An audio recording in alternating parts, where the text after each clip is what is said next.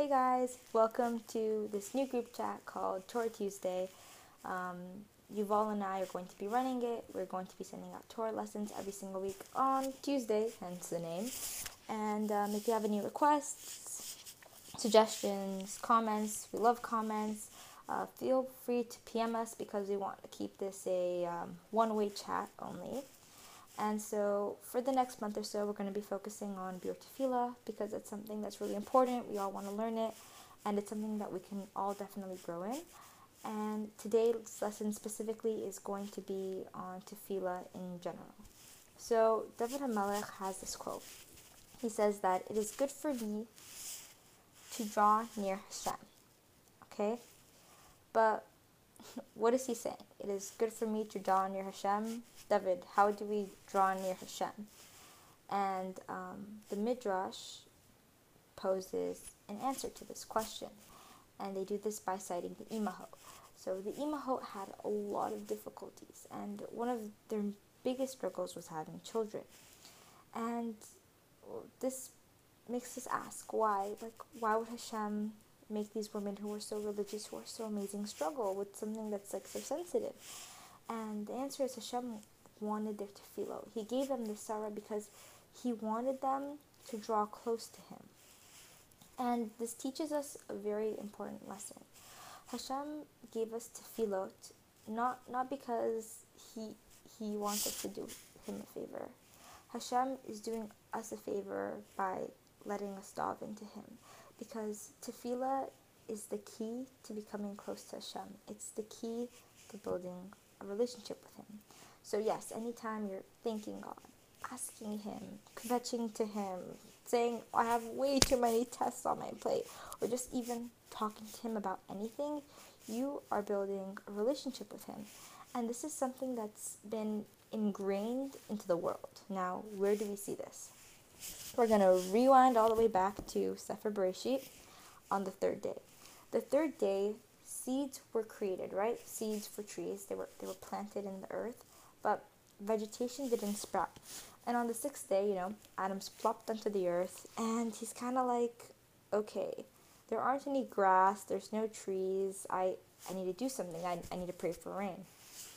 And so, like why why would Hashem do that? Why why wouldn't Hashem, you know, he, he put everything else into the world. Why can't he just put trees? Why can't he just make all the forests sprout out of the ground? And Hashem did this because he wanted to teach us an important lesson. Even if something is meant to come to this world, even if it's something that we deserve, in order for it to come down here, we need to pray because this is the way this physical world works. It works with we need to ask Hashem, we need to reach out to Him, and He will respond. And if you think about it, this is something so, so special because not everybody can dedicate their life to sitting down and learning Torah all day. And not everybody can sit down and comprehend the Gemara and like study this text in depth and all that trivial stuff. But one thing that every Jew can do is pray and something that's so essential to being Jewish. It not only does it unite us to Hashem, but it unites us as a nation because it's something that connects us to God. Okay? And one thing that we always, or some people, wonder with tefillah is, you know, maybe I'll, I'll daven on Yom Kippur, or like, you know, we have those shalosh regalim, I'll daven on the shalosh regalim. Like, people don't see the importance of davening consistently, and it's something we all struggle with. I know we're human; it's, it's hard, you know.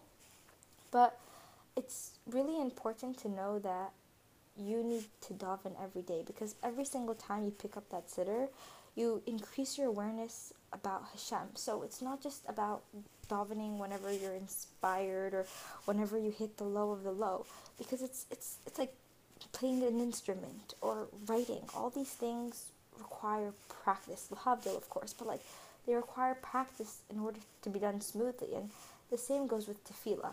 And the most important thing to know with tefillah is kavanah. There's a quote, I love this quote. Every time you want to go into Shemona Esrei and davening, think of this quote.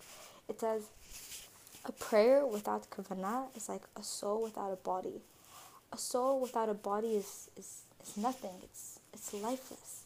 So the same thing, a prayer, the soul of a prayer is kavanah, is putting your full emotion, intention into into your tefillah, and that's what we hope to do within the next month. Um, by learning your tefillah and understanding what we're saying, we hope to um, increase our kavanah, increase our awareness of Hashem, and build a better relationship with Him. And may this be a group chat where we can learn and grow and become closer and closer to Hashem.